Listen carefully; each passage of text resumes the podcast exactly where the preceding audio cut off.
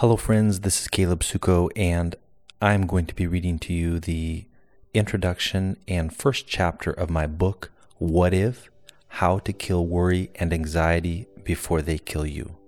So let's start. Introduction My firm belief, and what I hope you will see clearly in this book, is that worry is primarily a heart problem that must be treated on the heart level. While this book speaks to practical issues of worry and anxiety, my goal has been to focus on the deeper issues which are at the root causes of worry. Ultimately, all worry stems from faulty thinking that includes a messed up value system, an inadequate understanding of God, and an inflated opinion of self. In order to correct these issues, you must look deeply into God's Word and let those truths change you from the inside out. You'll find that I refer to the Bible often as a source of truth. That's because it is God's revelation to man, and since no one knows you and me better than God, it makes sense to use His book as the foundation for what we believe and how we behave. The advice in this book presupposes the truth and perfection of the Bible as God's Word. Much of the advice I give could be used by anyone from any religion. However, I think you'll find at the core one central truth, one defining characteristic that you will not find in any other religion. What I'm talking about is Jesus, God incarnate, and Savior of all who believe in Him.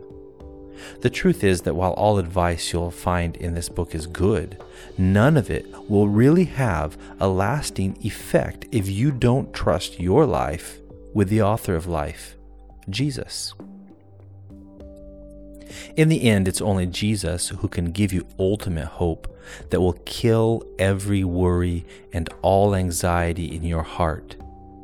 It's only Jesus who can calm your fears and give you a confidence and hope that is eternal.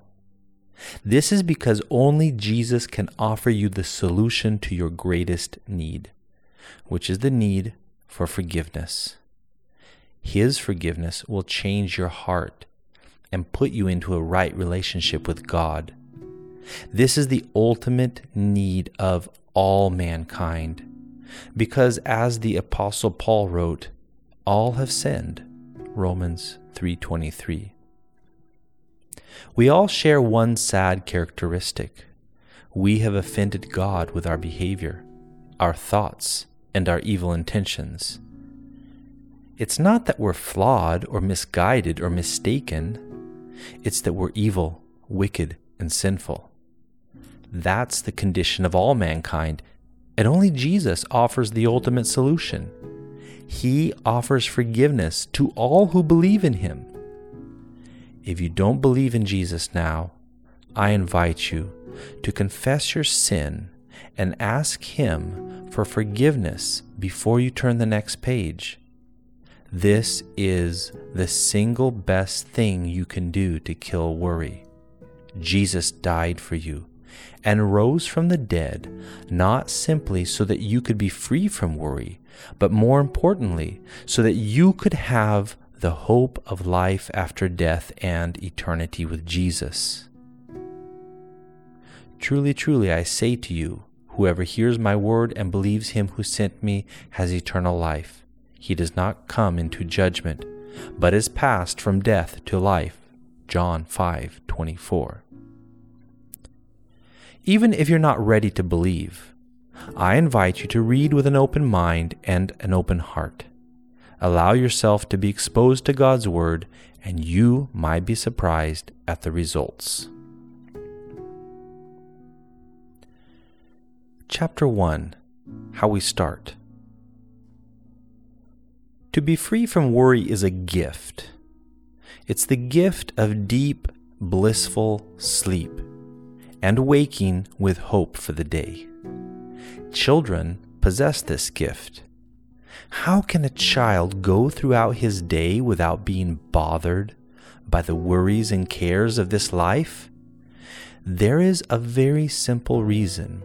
He has perfect trust that his mother and father will provide for his every need. He has never known otherwise. His parents have always clothed him, fed him, comforted him, played with him, sheltered him, and held him close in their arms. Thus he plays with blissful ease, not knowing and not caring that there is a frightfully dangerous world right outside the warm safety of his parents' home. With maturity comes knowledge of the outside world and responsibility. Often, when responsibility comes, so does worry. Let me tell you about how it started in my life. I'll admit I tend to be a pretty laid back type of guy, but appearances aren't everything. I can worry too. A couple of years after my wife and I married, we started a small painting business. I bought one of those white utility vans with the ladder racks on top, like the telephone companies use. We lived in Tacoma, Washington, in a part of town that tended to have a lot of drug activity and the crime that goes along with it. Since we were poor seminary students, we could not afford to rent a house with a nice garage where I could park my van. That meant my work van, which was loaded with tools for my painting business, set out on the street every night. Honestly, I didn't give it much thought. I just parked the van on the street in front of our apartment building every night. And in the morning, it was always there waiting for me. Then one night, it happened. They broke the sliding door window and very conveniently removed the contents of my van. In the morning, I got ready for work as usual and headed out the door to find a mess of broken glass on the pavement next to my van. Immediately, my stress level shot up. A thousand thoughts invaded my mind, and my pulse began to race. Who did this? Where are my tools? How am I going to work? Where am I going to find the money to replace these things? What's my wife going to say? I began to ask questions and I began to worry. As a result, I decided to change the way I did a few things. I ordered metal bars for the windows in my van, installed an alarm, and found a nearby storage unit where I could unload most of my valuables at night. Despite the fact that I had made all these changes, I still worried. For the next couple of months, my ears were sensitive to the sound of car alarms. I thought every alarm was mine, Several times I got up in the middle of the night to investigate strange noises I heard outside. Even though my van was technically more secure than it was before the theft, I was now more uneasy about things. Let's compare my situation with the child I described at the beginning of the chapter. The child doesn't worry because he trusts his parents. However, he also doesn't worry because he lacks knowledge of the dangers of the outside world. Before the break in, I was like the child. Yes, I knew that it was theoretically possible for someone to break the window and steal my tools. However, it didn't worry me because I hadn't personally experienced it. The lack of personal experience kept me ignorant of the real danger and allowed me to sleep like a baby every night. The problem is that once I went through the experience, it was impossible to go back to the previous state of ignorance. Now let's take a minute and look at Jesus. Here's a guy that could sleep through anything. Remember when Jesus went out on the lake with the disciples? Jesus was sleeping right through a powerful storm that was threatening to sink their boat. And as they sailed, he fell asleep and a windstorm came down on the lake, and they were filling with water and were in danger. And they went and woke him, saying, Master, Master, we are perishing. And he awoke and rebuked the wind and the raging waves, and they ceased, and there was a calm. Luke 8 23 through 24. There's no question that the disciples were worried in this passage. They didn't gently tap Jesus on the shoulder and say, Master, if you're not too tired, we could use a little help now. They repeatedly called for him, Master, Master. They made the situation look dire. We're going to die. They didn't just tell him, they kept telling him. The disciples couldn't sleep in the storm, but Jesus could. What was the first thing Jesus said to the disciples after he woke up? You'd think he'd say something like, Wow, you weren't kidding. That really is a terrible storm. Or maybe he'd say, Sorry for sleeping, guys, but don't worry, everything will be okay now. Jesus' response must have shocked the disciples. He said to them, Where is your faith? And they were afraid, and they marveled, saying to one another, Who then is this that he commands even winds and water to obey him? Luke 8:25. After rebuking the wind and the waves, Jesus turns right around and rebukes the disciples for their lack of faith. It was the absence of faith that kept them on edge, didn't allow them to sleep, and caused them to wake Jesus in their desperation. Babies sleep like babies because they haven't experienced all the dangers and problems in life. Their worry free sleep is what we sometimes call blissful ignorance. On the other hand, Jesus could sleep despite the fact that he knew there was a storm going on. Jesus could sleep because he had perfect trust in the Father. You and I don't have the luxury of sleeping in blissful ignorance. If you're old enough to read this book, then you're old enough to know that there are very unpleasant things in this life, things that can keep you up at night. We've had painful experiences or heard about others who did, and now we want to avoid them. As our minds struggle to find a way out to protect us from the dangers of life, we can easily slip into a pattern of worry. Worry rarely starts suddenly. It begins small and innocent. It's almost hard to recognize at first. We want to look for solutions to possible problems. We want to avoid difficult situations, pain, sickness, and death. This is not wrong. However, our desire to avoid the difficult and distressing things of life can quickly lead to unwarranted fears and a destructive fixation upon the problem and the possible results. No, worry doesn't usually start suddenly, but when it's not dealt with, it will eventually drag your mind into a deep pit of fear, anxiety, and apprehension.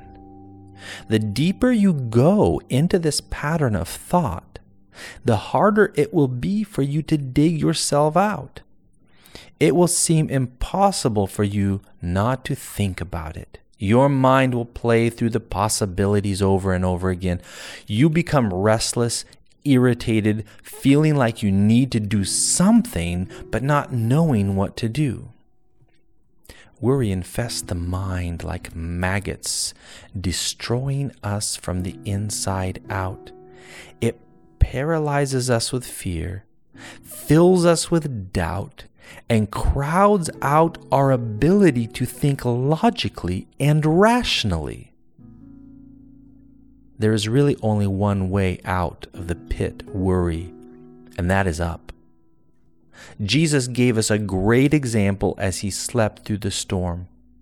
He also pointed us to the only real hope that we have, the only thing that has the ability to rescue us from the depths of worry. Jesus reprimanded the disciples for their lack of faith their failure to believe, their inability to trust. The faith that Jesus was talking about is not a general faith that is often referred to in today's popular culture. It is not faith in some higher good or simply having a positive outlook in life. It most certainly is not faith in yourself, in your abilities or talents. Jesus called us to a faith much higher than ourselves. He called us to believe in the only thing that can actually lift us from our worries and set us on solid ground Jesus, called for faith in himself. After all, he had just proved that he was able to calm the storm with his words. Who has power like that? When it comes down to it, worry is nothing more than your mind desperately looking for a solution to all your problems. When you come to Jesus, you find the ultimate solution. Your tired mind can stop searching. Jesus is the complete answer. Don't get me wrong. Jesus doesn't promise that when you put your faith in him that he will protect you from all pain and hardship in this life.